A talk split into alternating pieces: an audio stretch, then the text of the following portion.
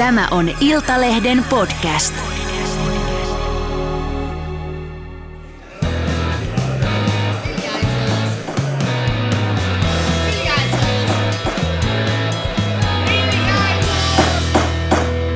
Politiikan puskaradio.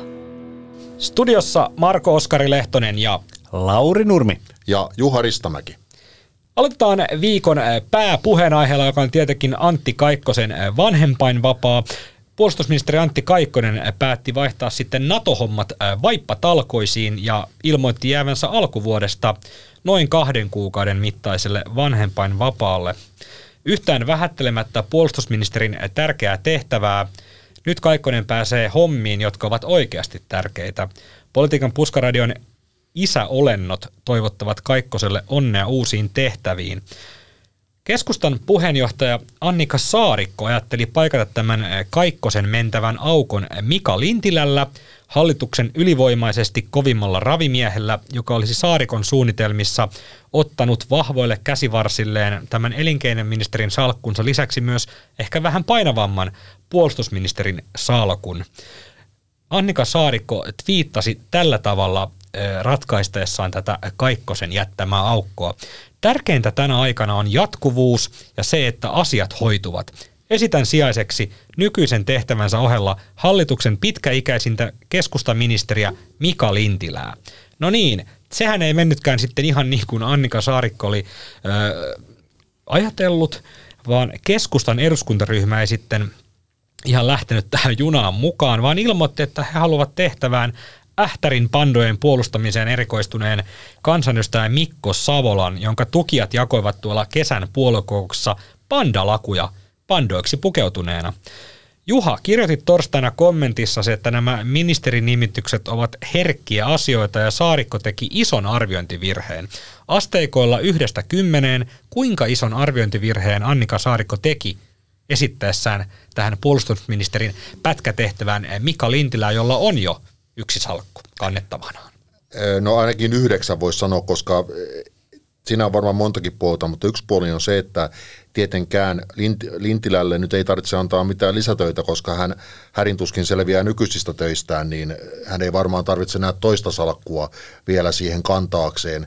Viime kaudella muistaakseni Jari Lindströmille annettiin kaksi salkkua ja mieshän oli sen jälkeen melkein niin kuin sairauslomalla Ja itse asiassa olikin. olikin aika pitkään, koska yksinkertaisesti työtä oli vaan liikaa. No, to, sitten tietysti sitä looginen, looginen kysymys siitä on seuraa se, että minkä takia ylipäätään Annika Saarikko esitti, että Mika Lintilä nyt hoitaisi näitä kahta, kahta salkkua, eli siis puolustusministerin paikalle ei otettaisi ketään muuta. Ja ainakaan, tämän tietysti varmaan Saarikko jyrkästi kieltää, mutta itse en ole ainakaan keksinyt siihen paljon parempaa selitystä muuta kuin se, että nyt kun vaalit on lähestymässä, mm. niin Annika Saarikko ja hänen lähipiirinsä ajatteli, että, että siihen tehtävään ei nosteta tota niin, niin, sellaista henkilöä, joka voisi omassa vaalipiirissään saada, saada sitten ylimääräistä näkyvyyttä nyt tässä juuri sopivasti tuota, tuota niin, vaalien alla. Eli tätä, näitä kahta, koska siinä niin kuin käytännössä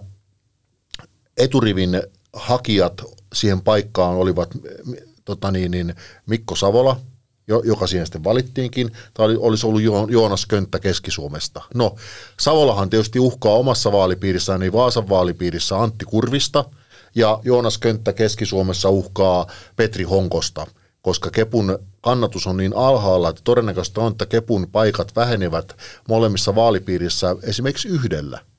Ja silloin tietysti nämä Annika Saarikon lähipiiriin kuuluvat ja hänen voimakkaat tukijansa Antti Kurvinen ja Petri Honkonen ovat vaarassa, jos samasta vaalipiiristä nyt joku muu kansanedustaja Kepulainen saakin tämän ministerihohteen ylleen. Hei, a- Eli anteeksi, tämä on nyt, tämä on niin. aika, aika, siis totta kai joku voi sanoa, varmasti Annika Saarikko sanoo, että tämä on taas salaliittoteoria, mutta mitään muutakaan kovin hyvin, hyvää teoriaa tähän ei ole löytynyt. Mikä se Mika Lintilän vaalipiiri olikaan? Vaasan vaalipiiri. Samasta kaikki. Kyllä, eli siellähän on nyt siis käytännössä, siis, siis Antti Kaikkosen vanhempainvapaan aikana Vaasan vaalipiiristä tulee olemaan kolme keskustan ministeriä. Ja heistä todennäköisesti yksi putoaa vaaleissa. Ja lisäksi on tähän todettava, että kun nyt sitten tarkastellaan Mikko Savolaa, jonka itse asiassa tänään perjantai-aamuna muutama tunti sitten tapasin eduskunnassa ja juttelin ja kertasin vähän mieheltä, että millä pätevyydellä tähän puolustusministerin pätkäpestiin mennään, niin Mikko Savola todellakin totesi, että niin, että olen istunut eduskunnan puolustusvaliokunnassa vuodesta 2011 lähtien ja sitten olen ollut myös yksi neljästä niistä kaikkien puolueiden kansanedustajasta, jotka ovat kuuluneet tällaiseen Naton parlamentaariseen yleiskokoukseen, jossa tällä hetkellä on muun muassa on kokoomuksesta Elina, Elina Valtonen, sitten on, sitten on Mikko, Mikko Savola, sitten perussuomalaisista Tom Pakkaleen ja, ja sitten demareista Mika Kari. Niin vain neljä suomalaista kansanedustajaa kiertää maailmalla NATO-parlamentaarikkojen kokouksissa. Ja tämän lisäksi siis Savola on ollut puolustusvaliokunnassa vain sellaiset 11 vuotta – niin, ha- haistanko Lauri tässä, tässä tota esittelypuheenvuorossasi sitä, että itse asiassa Mikko Savola saattaa olla tähän tehtävään jopa pätevämpi kuin Antti Kaikkonen? No tuota, Tämä on, ehkä, ehkäpä, ehkäpä Kaikkonen on kuitenkin meritoitunut näiden kolmen vuoden aikana ollessansa siinä, mutta tavallaan joo, silloin kun ikään kuin tullessansa tehtävään, Nimenomaan. Niin, niin aloittaessansa, niin kyllä, Savola, Savolalla on, on kovat kannukset ja se tästä tekee, tekee tuota hieman erittäinkin erikoisen ja tässä keskusta julkisti semmoisen ulko- ja turvallisuuspoliittisen uuden linjan, joka oli vieläpä valmisteltu Mikko Savolan johdolla. Mm ja se on valmisteltu viime kuukausien aikana, eli Savola on johtanut keskustan sisällä ulko- ja turvallisuuspoliittisen linjan valmistelua.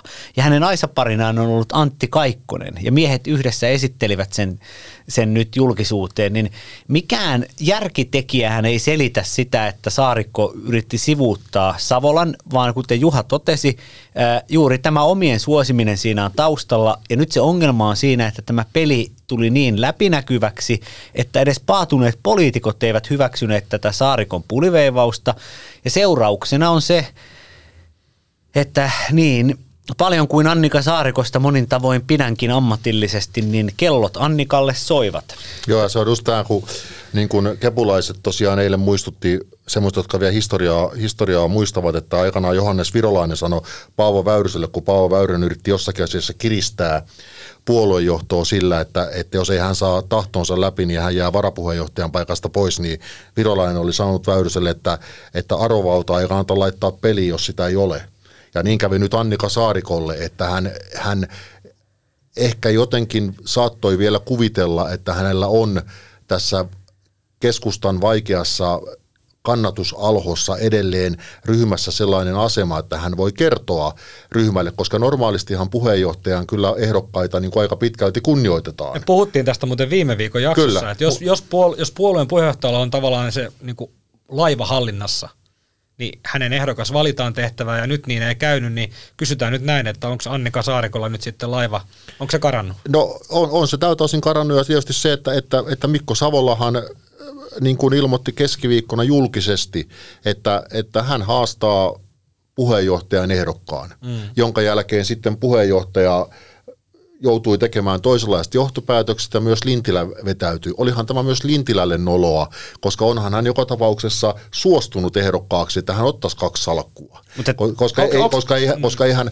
puheenjohtaja tietenkään olla julkisuuteen mennyt ehdottaa, että hänen ehdokkaansa on Lintilä, eli hän on hakenut ensin Lintilältä siihen, siihen ehdokkuutta. Eli siis Savolla tiesi keskiviikkoiltana, että hän voittaa tämän pelin. Että ryhmässä ja puoluehallituksessa ja meppiryhmässä on niin paljon tyytymättömyyttä tähän Saarikon valitsemaan menettelytapaan tässä asiassa, että hän tulee voittamaan tämän. Klassisesti tuli niin paljon, tuli kentältä pyyntöjä tai tässä tapauksessa ryhmästä pyyntöjä Kyllä, haastaan, ja se oli, siis se oli käytännössä niin kuin tiedossa tai varmaan oli Savolallakin tiedossa ja ne, jotka varmaan laskeskeli niitä ääniä, koska siinä porukassahan, kun on eduskuntaryhmä, puoluehallitus ja meppiryhmä, niin on käsittääkseni noin 60 ihmistä. Tosin en tiedä paljon kokouksessa oli paikalla, ei tietysti niin montaa, mutta siis arvelu oli, että siinä, jos olisi jouduttu äänest, jos olisi menty äänestykseen, äänestykseen. Mika Lintilä vastaan Mikko Savola, ja Lintilä olisi saanut noin 7-8 ääntä. Eli siis se olisi ollut vielä nöyryyttävämpi tilanne, jos siitä olisi äänestetty siis puheenjohtajan kannalta. Ja Savolahan totesi tuossa tänään aamulla, että ö, pieni virne suupielessä, että valintahan oli täysin yksimielinen. Eli Saarikolle ei jäänyt minkäänlaista arvovaltaa täällä. Juha Sipilä aikanaan muuten sai Mika Lintilän juurikin ministeriksi vain yhden äänen erolla, jos oikein muistan.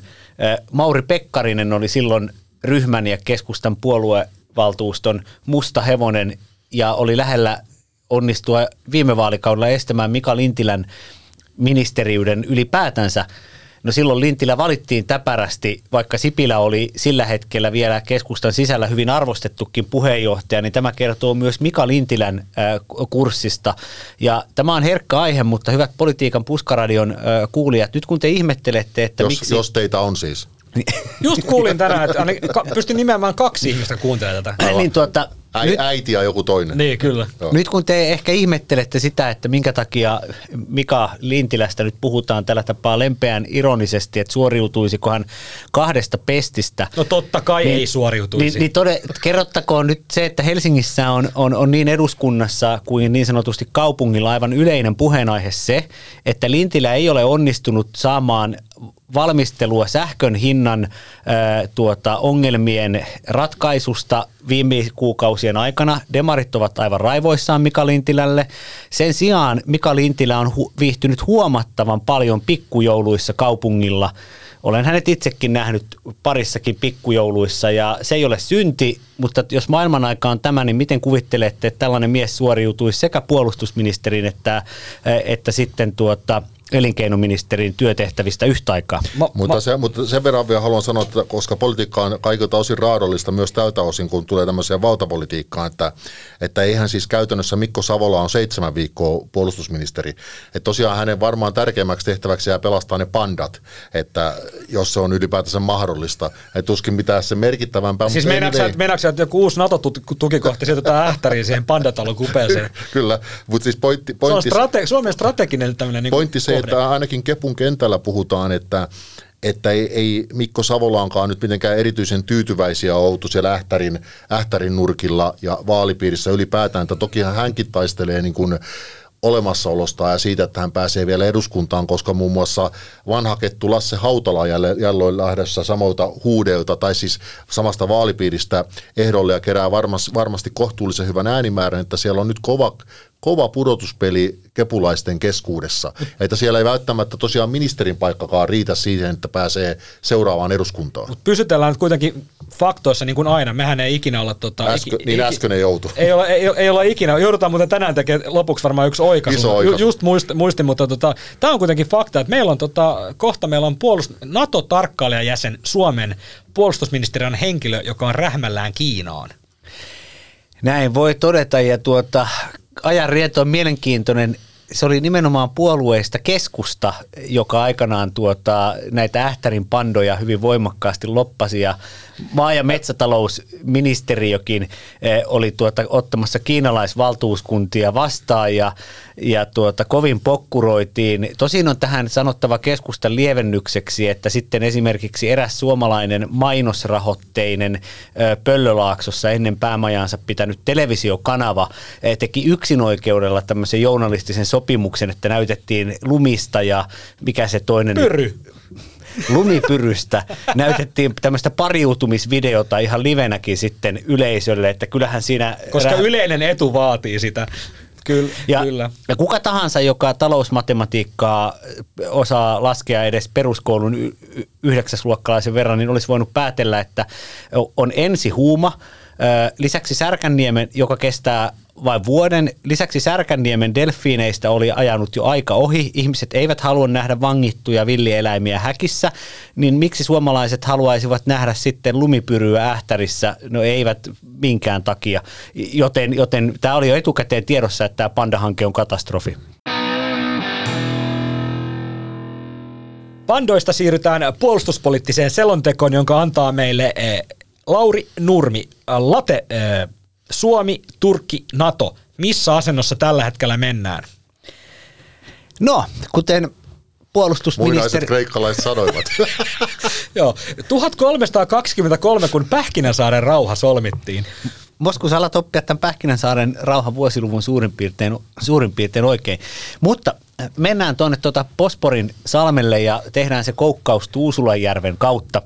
Äh, niin, niin, niin upea asia kuin se onkin, että tuota, ystävämme Antti Kaikkonen jää isyysvapaalle ja on todennäköisesti, sitähän on nyt sitten selvitetty kuumeisesti eri maailman toimituksissa, niin koskaan aikaisemmin ei ole ollut niin, että yhdenkään maan puolustusministeri missään maailmassa olisi jättäytynyt isyysvapaalle kesken toimikautensa, eli historialliset fanfaarit. Eli siis va- vaaditko nyt Antti niin, Kaikkoselle patsasta Tuusulan keskustaa? Niin, niin, mitä, se, mitä se sun mielestä, Lauri, niin kertoo Kaikkosen valinnasta niin kuin tässä maailmantilanteessa? No sehän kertoo sitä, että mitään kiirettä ei ole, että mitään ratifiointia ei ole tapahtumassa, koska tota, jos, jos, jos ratifiointi olisi Turkissa tapahtumassa, niin tällainen politiikan ammattiseuraajan nenä sanoo, että silloin kannattaisi olla virassa sillä hetkellä, kun Erdogan sanoo, että nyt Suomi NATOon, koska silloin olisi tarjolla oikeasti historiallista julkisuutta. Eli tuota... Olihan tämäkin historiallista julkisuutta, tämä isyyslomalle jääminen, niin kuin juuri äsken todistit. On, ja tämähän on paljon parempaa presidentinvaalikamppailua ajatellen. Ai niin, sekin muuten. Kyllä, kyllä. Joo. Mutta mutta siis Su- hei, Latte, palataan asiaan. Suomi, Turkki ja NATO, ja mä soittelen näköjään kitaraa tällä samalla. Tota, tilannehan on se, että tämä Turkin, natifio, ra, Turkin ratifiointiprosessi ja Suomen NATOon pääsy, niin sehän on menossa päivä päivältä ja kuukausi kuukaudelta. Päin persettä huonompaan suuntaan. Eli, eli tota, tällä viikolla turkkilainen oikeusistuin tuomitsi Istanbulin pormestarin Ekrem Imamoglun eh, kahden vuoden ja seitsemän kuukauden vankeusrangaistukseen. Ja Imamoglun oli määrä olla se turkkilaisen kaupunkilaisen eh, väestön eh, suosikkiehdokas, joka presidentin vaalissa – haastaa keväällä tai viimeistään kesäkuussa istuvan ja suosiotansa rajusti menestäneen diktaattori, anteeksi, presidentti Recep Tayyip Erdoganin. Mutta turkkilainen oikeusvaltio on nyt sitten tuominnut tämän haastajan vankeuteen ja lisäksi tuomioistuin on määrännyt poliittisen toiminnan kiellon. Ja Imamoklun niin kutsuttu rikos on se, että hän on kolme vuotta sitten – kritisoinut juuri tästä Erdoganin suosimisesta Turkin keskusvaalilautakuntaa ja lehdistötiedotteessa kutsunut keskusvaalilautakunnan jäseniä typeryksiksi. Ja no, olipa, la- olipa, no, olipa aika ikävää kyllä häneltä. No oli siis aika maltillinen tuomio, alle kolme vuotta. no. Tuostahan pitäisi saada jo niin 20 vuotta. Karkotuksen sinne saarelle siihen Istanbulin edustalle, mihin silloin aikanaan karkotettiin Ei, hei, ka- karkotus Parkanoon. Kyllä. Kyllä, juuri, juuri näin, tota, mutta jos, jos ei mennä kuitenkaan Sant Helenalle asti tuota, Onko sen niminen baari Parkanon keskustassa? Hei, niin. Saako Lauri sen verran opponoida tätä sun, tätä sun ajatuksen juoksua tältä osin, koska eikö se enemmänkin se, että Erdogan nyt niin kuin heittää pahimman vastustajansa tyrmään, niin eikö se enemmänkin ikään kuin toimi sillä tavalla, että nyt Erdoganin täytyy vähemmän pelätä vaalien häviämistä. Hän, eli hän itse asiassa voi ratifioida Suomen ja Ruotsin, Ruotsin niin kuin NATO-jäsenyyden va, vailla pelkoa siitä, että oppositio ottaisi ikään kuin lyömaaseekseen sen asian, että hän, että hän tällä tavalla niin kuin menee tämän ratifioinnin tekemään. Teo, koska teoria, koska teo, nimenomaan Turkissahan on oppositio kyllä, arvostellut sitä voimakkaasti. Teo, teoriassa kyllä, mutta käytännössä tämä, se, että Erdogan alkaa käyttää samoja menetelmiä kuin Vladimir Putin viime vuosikymmenellä, että yksinkertaisesti estää kaikkien muiden paitsi itsensä pääsyn ehdolle, jolloin maa muuttuu diktatuuriksi, niin kun NATO kuitenkin päällimmäisenä arvonansa kertoo, että NATO promotes democratic values, että NATO edistää demokraattisia arvoja ja ja tuota, samaan aikaan Erdogan on aloittanut tätä avointa sodankäyntiä Turkkia vastaan, niin tämä Turkin muuttuminen diktatuuriksi kasvattaa muissa Naton jäsenmaissa sekä julkista kritiikkiä että pienellä viiveellä myös poliitikkojen kritiikkiä. Ja Turkin suhteet esimerkiksi Pohjoismaihin, Saksaan, Hollantiin, Britanniaan ja Yhdysvaltoihin uhkaavat tulehtua niin pahasti, että kun emme voi välttää muuta kuin sanomasta, että Turkki on muuttumassa diktatuuriksi ja että diktatuurille, joka kurittaa kurdeja, niin aseitten vieminen ei ole kovin, kovin tuota hyvä asia, niin uhkana on ihan aidosti se, että, että tuota Erdogan tahallaan halvaannuttaa Naton toiminnan.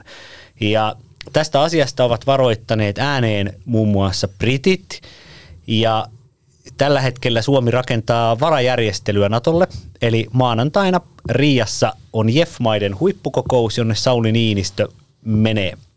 Eli Suomessa ei enää vallitse luottamusta siihen, että NATOon välttämättä päästäisiin edes ensi kesään mennessä. Tämä, joo, joo tämä, tämä, on, tämä on varmasti juuri näin, eikä sinänsä niin kuin, sehän on hyvä ajatus rakentaa sitä IF-yhteistyötä. Toki siihenhän ei liity sitä mitään sellaista turvatakuulauseketta kun, kun, kun on Natossa, mutta joka tapauksessa eihän kukaan kai ole elätellyt sellaista ajatusta, että se NATO-jäsenyys sinällään olisi mikään niin kuin, niin kuin avain kaikkiin ongelmiin, paitsi että siinä on se viides, viides tota, artikla, joka takaa, takaa sen, että, että sotilasliiton tai puolustusliiton jäsenten pitää auttaa toisiaan. Koska joka tapauksessa päivän lopuksi, jos jotakin tapahtuu ja me joudumme vaaraan, niin ainoastaan ne maat, ketkä ovat kyvykkäitä toimimaan, niin auttavat meitä riippumatta siitä, että mikä se ikään kuin se laajempi konteksti siinä on. Eli siis Yhdysvallat, Britannia ja mitä näitä muita nyt enää oli. Ruotsin ilmavoimat. Ruotsin, ilma, Ruotsin, Pysy, Ruotsin ilmavoimat. Pysyykö ne ilmassa? Kyllä, Ruotsin ilmavoimat. Eli käytännössä se, että ollaanko me Jeffissä tai ollaanko me Natossa, niin loppujen lopuksi ne todelliset auttajat on aika, aika niin kuin yhden käden sormilla laskettavissa. Tiedättekö, mikä mulle tulee tuosta Jeffistä mieleen, kun me yritetään vähän keventää tunnelmaa, kun te olette, niin jotenkin, te olette niin mielisiä. Viikonloppu tulossa ja Kaikkonen on jäämässä perhevapaalle, niin mikä tässä meillä on, meillä on tota keskustellessa, mutta mulla tulee Jeffistä mieleen aina Jiffi. Ja sehän on tämmöinen niinku jenkkiläinen tota maapähkinä voi. Muistan sen purkin, jos elokuvissa näkyy usein Jiffiä. Niin tulee vaan mieleen tästä Jeffistä se Jiffi. Niin tota, Eräänlainen kontribuutio, tämäkin oli keskustelu. Niin, niin et en, en mä oikein tiedä, mutta siis mikä sun arvio, Lauri, on siis se, että tota, Haavisto nyt on elätellyt toiveita, milloin mistäkin, että Suomi on Natossa, niin mitä tämä tarkoittaa nyt niin kuin tällä Suomen NATO-polulle niin kuin käytännössä? No sehän tarkoittaa sitä, että tota, ennen näitä Turkin vaaleja... Jotka ovat siis ehkä kesällä. Ehkä, kesällä. sanotaan, äh, sitä järjestetään päivää ei ole määrätty. Päivää ei ole määrätty, mutta ne järjestetään toukokuussa tai kesäkuussa. Ei, ja, se, ei se ole niin nokonuuka. Järjestetään, jos järjestetään. niin. niin tämä se, sinä se juuri sanoit. Kyllä kansalle kerrotaan sitten, kun pitää tulla äänestämään. Mikä, mikä se Erdoganin prosentti sitten tulee olemaan? 100, 110 varmaan. Ja, ja tota, Mutta päästään me sinne NATOon. Ky- kyllä, ky- kyllä sinne päästään, mutta tota, ongelmien syvyyttähän kuvaa se, että tällä hetkellä Naton siis pitäisi pitää ensi kesänä iso huippukokouksensa Liettua Vilnassa. Ja Naton pääsihteeri Jens Stoltenbergin sekä esimerkiksi Valkoisen talon ajatus on se, että Suomi ja Ruotsi ovat täällä Vilnan huippukokouksessa täysjäseniä, mm. koska julkisuuden hallinnallisesti Natolle on kohtuullisen noloa – jos NATO on Venäjän naapurissa Vilnassa pitämässä tuota, Kaliningradin kupeessa huippukokoustansa symboliseksi, ja NATO on sisäisesti kriisissä siksi, että diktaattoriksi muuttunut Putinin kanssa jäätölöä ö, nuoleskeleva Erdogan, tämä on siis fakta, heistähän leviää tämmöinen hieno jäätölön nuoleskeluvideo. Mit, mitä makua? Kyllä se oli varmaan ihan parempi kuin en pohdi. Mitä Mole, molemmilla oli mangomeloni.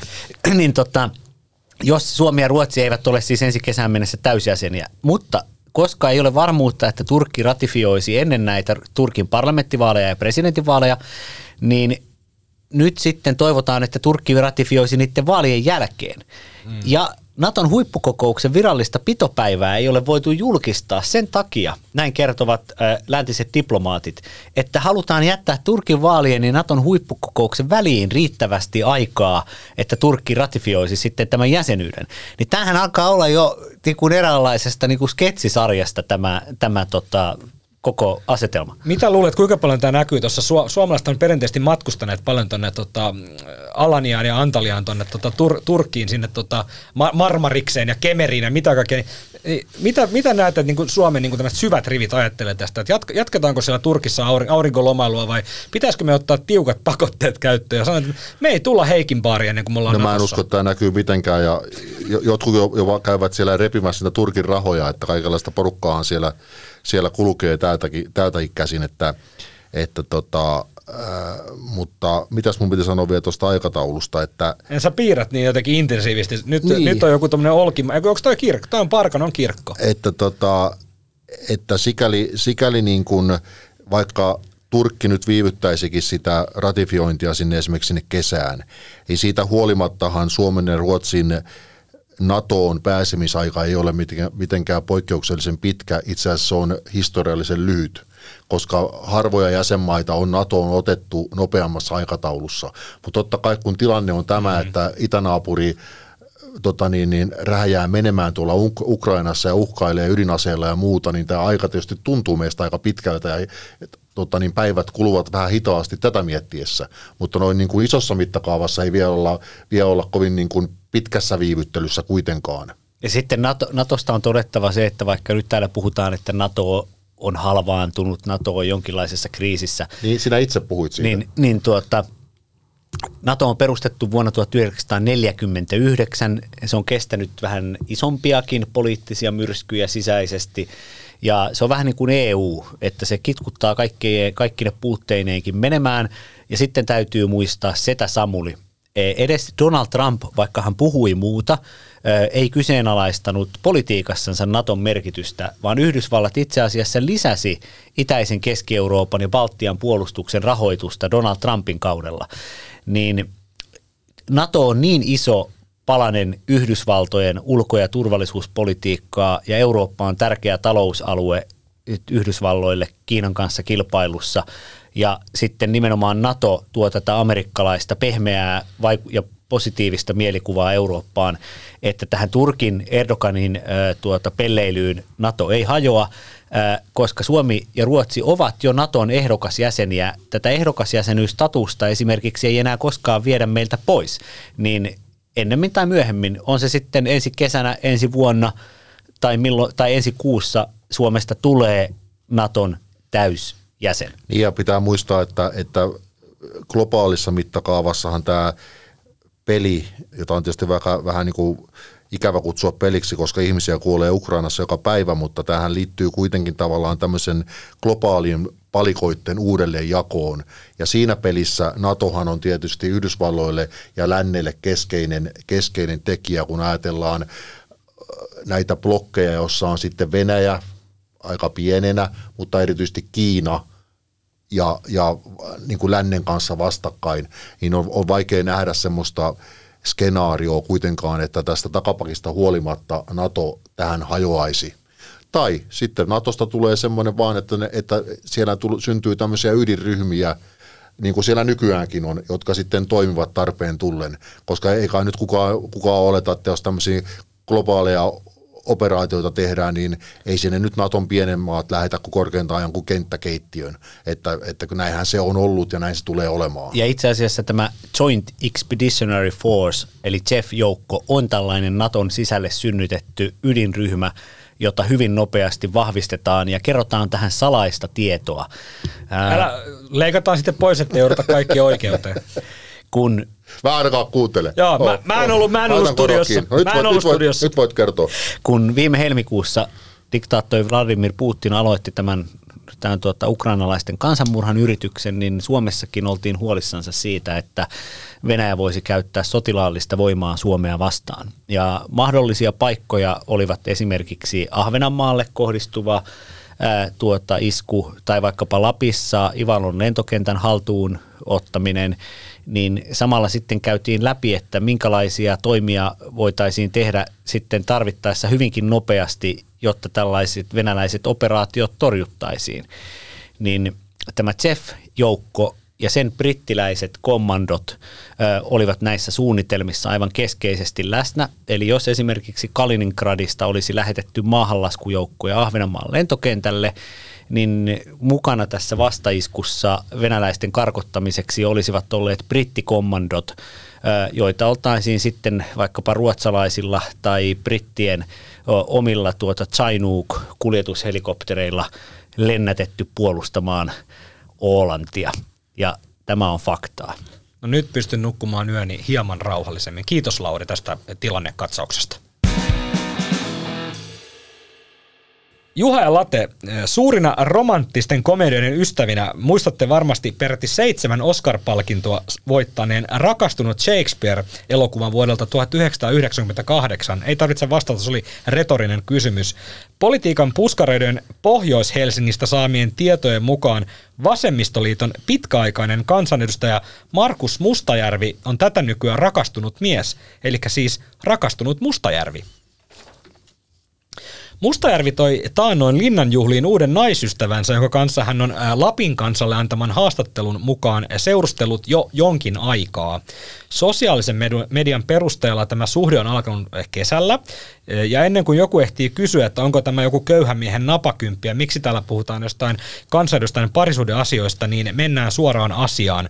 Mustajärvi on tässä kesän aikana ja syksyn aikana viettänyt paljon aikaa tämmöisessä helsinkiläisessä bubissa, ja hänen julkinen päihtymystilansa on herättänyt huomioita tai huomiota tarkkasilmäisissä äänestäjissä, joita joissain piirissä myös veronmaksajiksi kutsutaan.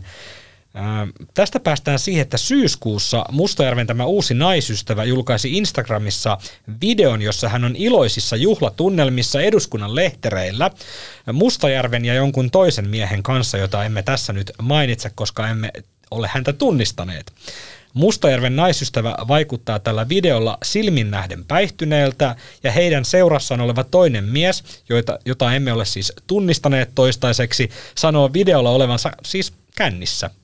Hän puhuu olevansa humalassa, eli öö, politiikan puskareiden tulkinnan mukaan ainakin kaksi kolmasosaa tästä kolmen hengen seurueesta on ö, humalassa eduskunnan lehterillä kuvaamassa Instagramiin jonkinlaista videota ja ottamassa kimppa-selfieitä. Lisätään vielä tähän sen verran, että Mustajärven naisystävä on julkaissut Instagramissa myös kuvia tältä vierailulta. Kuvat on otettu eduskunnan kabinetissa, jossa hän on nauttimassa illallista Mustajärven kanssa. Ennen kuin päästään itse asiaan, niin kysytään Latia Juha teiltä, oletteko ollut koskaan treffeillä eduskunnassa? Ei, ja se on ihan hyvä, tai se ei hyvä, mutta se on ihan ymmärrettävää tätäkin taustaa vasten, että ne eduskunnan vierailijatiedot, niin nehän hävitetään päivittäin käsittääkseni, että niitä ei kukaan päästä tutkimaan, että ketä kaikkia, ketä kaikkia ihmisiä kansanedustajat siellä, siellä kuljettaa tutustumassa, koska on ilmiselvää, että totta kai kansanedustajat kuljettaa siellä ihmisiä, joihin he haluavat ikään kuin tehdä vaikutuksen. Kyllä. Ja, ja joskus voi olla, että onhan siellä lehtereillä tehty tehty natsitervehdyksiä ja sen sellaista puuhastelua ollut, että, että kyllä tämäkin varmaan on ihan, ihan niin kuin oletettavaa, että näin on käynyt. Onko siis joku kansanedustaja yrittänyt te- tehdä sinun Juha vaikutuksen pyytämällä treffeille kansan tuonne eduskuntaan? Ei, mutta se, se tietysti olisi vähän niin kuin turhaakin, koska niin kuin ymmärrän, että kannattaa mieluummin yrittää kosiskella niitä, niitä lähipiiriä tai vaikka äänestäjiä. Siis liittyy, tulkitsenko nyt Mosku oikein, että kaipaisit jonkinlaista ryyppytarinaa Suomen eduskunnasta? No jos sellainen tähän niin kuin tavallaan kylmiltä löytyy, niin tota, anna tulla, mutta mä haluaisin kuitenkin sitten jatkaa vielä, että et, pidä se kuitenkin alle vartissa. Joo, tota, kun aina syytetään siitä, että, että toimittajat tuota, eivät sitten itse kerro omista tekemisistänsä tai missä ovat olleet, no eivät tietenkään, koska se on lähdesuojan alaista, niin kun tässä jo haluan osoittaa... Käytätkö kotona myös aina tätä selvitystä? selvitystä? Lähdesuojan puitteissa en voi missä kertoa, missä olen ollut. Se on lähdesuojan alaista.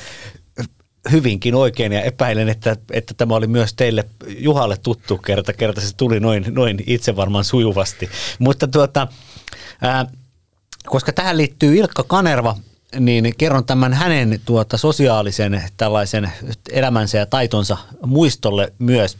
Mutta tämä varsinainen ryppääminen ei suoranaisesti liity Ilkka Kanervaan, vaan tota, aikanaan vuonna 2014 osallistuin tämmöiseen Lipposen koirakouluun, joka, joka on tuota eduskunnan toimittajille järjestämä perehdytysohjelma – se oli silloin kolmipäiväinen. Siihen sisältyi kolme päivää luentotapaamisia eduskunnassa ja sitten siinä oli eduskunnan pääsihteerin tarjoama illallinen. Ja tuota, silloin oli pääsihteerinä vielä legendaarinen entinen Supon päällikkö Seppo Tiitinen. Ja Seppo Tiitinen sitten tuota tarjosi eduskunnan ravintolassa illalla alkaen muistaakseni kello 18 illallisen. Tiitinen piti huolta siitä, että kun eduskunnalle oli jäänyt jostain juhlista viinejä, niin viinipulloja oli sitten tuota pöydissä toimittajille ja eduskunnan virkamiehistölle niin paljon, että kaikille oli varmaankin kaksi viinipulloa per ihminen. Ne oli varmaan ne Lipposen sieltä jostain Etelä-Afrikasta tilaamat viinit. Kyllä. Ja tuota, sitten istuimme siinä ravintolassa ja, ja tuota, virallisesti tämä illallinen päättyi kymmenen aikaan. Kun olin lähdössä kotiin, niin sitten eh, eduskunnan viestintään eh, viestintäjohtaja tuli sanomaan, että eh, arvoisa toimittaja, pääsihteeri Tiitinen pyytää teitä vielä liittymään seuraansa ja sitten koottiin tämmöinen noin kymmenen hengen pyöreä pöytä – jossa Tiittinen alkoi entisenä Supon päällikkönä kertoa juttuja. Hän muun muassa kertoi arvionsa siitä, kuka murhasi Ulof Palmen. Hänhän oli silloin Supon päällikkönä, kun, kun Palme, Palme murhattiin vuonna 1986. Näin muistelen vuosilukuja. Ja tuota, todellakin olimme aivan umpipäissämme Helsingin Sanomien toimittajat myös ja Alman toimittajat ja Seppo Tiitinen ja eduskunnan virkamiesjohto. Sitten noin kello yhden aikaan kuuluu kopinaa ja sieltä kuuluu sellainen tuota, kumea miesääni, mitkäs bileet täällä on, miksi minua ei ole kutsuttu? Ja legendaarinen Ilkka Ike Kanerva liittyy pöytään ja vaatii saada vielä yhden oman viinipullon. Eli Ilkka Kanerva ilmestyy sinne pyytämättä yllättäen kuin faksi jäätteenmäelle. Kyllä, 0100 se on kellon tarkkaa työtä äh, rauha Iken muistolla. Mutta palataan vielä tähän äh, Mustajärven tapaukseen. Syy, miksi tästä itse asiassa mm, haluaisin keskustella, on se, että yksi näistä hämmentämistä, hämmentävimmistä videoista, joita Mustarven uusi naisystävä on julkaissut, ja sanotaan nyt näin, että Mustarvi tosiaan toi tämän naisystävän itse julkisuuteen eh, linnanjuhlissa, ja tota, Mustarvi myös esiintyy näillä videoilla, joita on eduskunnassa kut, eh, kuvattu, joten sen takia tätä nyt käsitellään tässä kontekstissa, mutta yksi näistä hämmentävimmistä Instagram-videoista on kuvattu tämän samaisen helsinkiläisen pupin terassilla, jossa Mustajärvi on viettänyt kesällä ja syksyllä paljon aikaa ja esiintynyt myös jul- julkisesti päihtyneenä, niin tällä videolla Mustajärven naisystävä nauraa kovaan ääneen tämmöisen päihtyneen miesporukan jutuille, ja ne jutut koskee pääministeri Sanna Marinia. En nyt lähde tässä toistamaan, mitä niillä videoilla sanotaan, mutta sanotaanko näin, että ne on erittäin alatyylisiä ja lapsellisia. Sitä, onko Mustajärvi mukana tässä nauravassa seurueessa, ei pysty tuon sekavan huutelun takia videolta todistamaan, mutta ainakin hän on viettänyt tällä kyseisellä terassilla huomattavan paljon aikaa. Mitä mieltä te olette tästä, kun mietitään Mustajärven taustaa? Hän on kuitenkin merkittävissä valiokunnissa. Hän on puolustusvaliokunnassa jäsenenä ja tiedusteluvaliokunnassa jäsenenä. Lisäksi hän on ulkoasianvaliokunnassa varajäsenenä, ollut 20 vuotta kansanedustajaa. Niin mitä mieltä te olette siitä, jos, jos hän, hän viettää, huom, jos hän viettää aikaa tämmöisessä ryyppyremmissä, missä naureskellaan niin kuin ja, ja, ja, panetellaan Sanna Marinia ja hän kuljettaa tota, eduskunnassa tota, uutta naisystävänsä pienessä viinipäissään siellä kikattelemassa, ottamassa Instagram-videoita lehtereillä ja, ja puhumassa kännitilasta, niin mitä tästä niin kuin pitäisi ajatella, että viekö nyt niin, kuin niin sanotusti Viekö tota rakkausmiestä? No, varmaan vie, mutta tuota, voisin sanoa, että, että tietysti voidaan ajatella niitä, kun kansanedustajilta kuitenkin edellytetään sellaista sanotaan niin kuin arvokasta käyttäytymistä myös niin kuin kansanedustuslaitoksen ulkopuolella, niin eihän se tietysti tota, hassuilla videoilla ja esiintyminen ja ehkä, ehkä humalassa, humalassa ni, ni, niillä tota, niin, niin mukanaolo nyt ehkä täytä sitä sitä niin kuin tunnusmerkistöä, mutta toisaalta, jos nyt sanois, en kuitenkaan sano näin, koska tästähän varmasti seuraa samanlainen ilmiö kuin Marinin bilevideoiden kohdalta, että tulee varmasti joku maailmanlaajuinen miesten kampanja, jossa kaikki huutavat tuolla ympäri Eurooppaa, että go Markus go, että kyllähän nyt mies saa kännissä olla. Se, se on just näin, ja haastattelin tässä nyt erästä... Öö eduskunta lähdettä. Jätetään nyt sanomatta tarkemmin ketä tai mistä, mutta hän tiivisti tämän hyvin, että kyllähän nyt, eihän niin kuin rikoslaissa ole kielletty humalassa oloa. Ei, mutta sitten otetaan tähän tällainen faktapuoli, joka liittyy sekä tähän Juhan mainitsemaan arvokkuuteen, että sitten tähän tuota Marko Oskarin viittaamaan luotettavuuteen, niin sillähän on syynsä, miksi eduskunnan puolustusvaliokunnassa ja mahdollisesti myös tiedusteluvaliokunnassa, mutta ainakin siellä puolustusvaliokunnassa, tämän tiedän, ei käydä läpi kaikkein luottamuksellisimpia asioita. Eli Suomen valtiojohto, puolustusministeriö, armeijan ylin johto tai suojelupoliisi eivät pidä eduskunnan puolustusvaliokuntaa täysin luotettavana. Tämä on se niin sanottu Lex Jaakko Laakso. Kyllä, juuri näin. Ja Siis tarkoitatko, että suojelupoliisi on nähnyt Markus Mustarve uuden naisystävän Instagram-videot? En ota kantaa yksittäiseen, yksittäiseen tuota, tapaukseen. Tämähän kuuluu aina Mutta mut vastauksiin. hei, Lauri, Mutta kerro- voit kommentoida yleisellä tasolla? mutta kerron, kerron, kerron, tuota, kerron konkreettisen esimerkin viime vaalikaudelta. Viime vaalikaudella Suomi lähestyi huomattavalla vauhdilla ö, NATOa, Yhdysvaltoja, Britanniaa, mutta meillä oli vielä aika iso osa poliitikoista, jotka haikailivat tällaisen YYA-henkisen ö, tuota Venäjä-suhteen perään.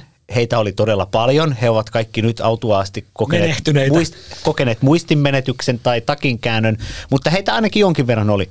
Ja tuota, samaan aikaan sitten puolustusministeriö valmisteli tuota, tämmöisen kahdenvälisen ö, yhteistyöasiakirjan NATO-maa Britannian kanssa puolustusyhteistyön merkittävästä syventämisestä. Niin puolustusministeri Jussi Niinistö ja hänen läheisimmät virkamiehensä eh, eivät kertoneet mitään tästä asiakirjasta ja sen valmistelusta eduskunnan puolustusvaliokunnalle ennen kuin he kertoivat julkisuuteen, että tällainen asiakirja muuten viikon kuluttua allekirjoitetaan Naton huippukokouksessa. Syy, miksi valiokunnalle ei haluttu kertoa tästä ydinasevalta ja NATO-valta Britanniaa kohtaan tehdystä erittäin merkittävästä lähentymisestä, oli yksinkertaisesti se, että ei haluttu, että puolustusvaliokunnan jotkut jäsenet, joita pidettiin epäluotettavina, vuotaisivat tai kertoisivat jollekin taholle, niin voitte jättää tämän päättelynne varaan ö, asian, vaan haluttiin tuoda se julkisuuteen sitten, että näin nyt tehdään piste. Juuri näin. Tai juuri näin kuin Lauri sanoi, ja, kaikkihan muistaa, ei täytä vaalikaudelta enää, mutta edellisiltä vaalikausilta, että mistä, mistä pystyy aina päättelemään tämän. No se johtuu, siis sen pystyy aina päättelemään sitä, että aina kun jotain tapahtui, että Suomessa järjestettiin joku harjoitus, johon tu- tuli amerikkalaisia hävittäjiä tai jotain muuta, niin Pertti Salolainen, joka oli puolustusvaliokunnan jäsen, lähetti saman tien tiedotteen, että miksei tästäkään ole kerrottu puolustusvaliokunnalle. No ei ollut kerrottu nimenomaan tästä Lauri mainitsemasta syystä. Ja tämä oli, tämä oli ihan normaali käytäntö aina, kun jotain tapahtui, että Pertti Salolainen laittoi tiedotteen, että miksei ole taaskaan kerrottu valiokunnalle mitään. Niin, ja Suomihan on vapaa maa. Täällä saa humalassa olla, täällä saa hume, humalassa somettaa tai olla somettamatta, mutta kyllä me täällä politiikan puskareidissa olla, ollaan edelleen kiitollisia siitä, että ihmiset uskaltaa olla ja elää ja mennä ja kokea, niin kuin Sanna Marin silloin Ihan, ihan vaan tämmöisenä, tä, tällä vaalikaudellakin niin tuota, e- eräs perussuomalainen e, itäiseen suurvaltaan yhteyksistään tunnettu kansanedustaja e, Korsosta johti Suomen ulkoasiainvaliokuntaakin hetken, niin voitte sitten miettiä, että käsiteltiinkö ulkoasiainvaliokunnassa suurimpia ulkopolitiikan salaisuuksia vai ei. Sitten seuraa viikon vitsi, jonka esittelee Mosku Lehtonen. Mitä Annika Saarikko sanoi keskustan eduskuntaryhmälle, kun häneltä kysyttiin puolustusministerin sijaisesta?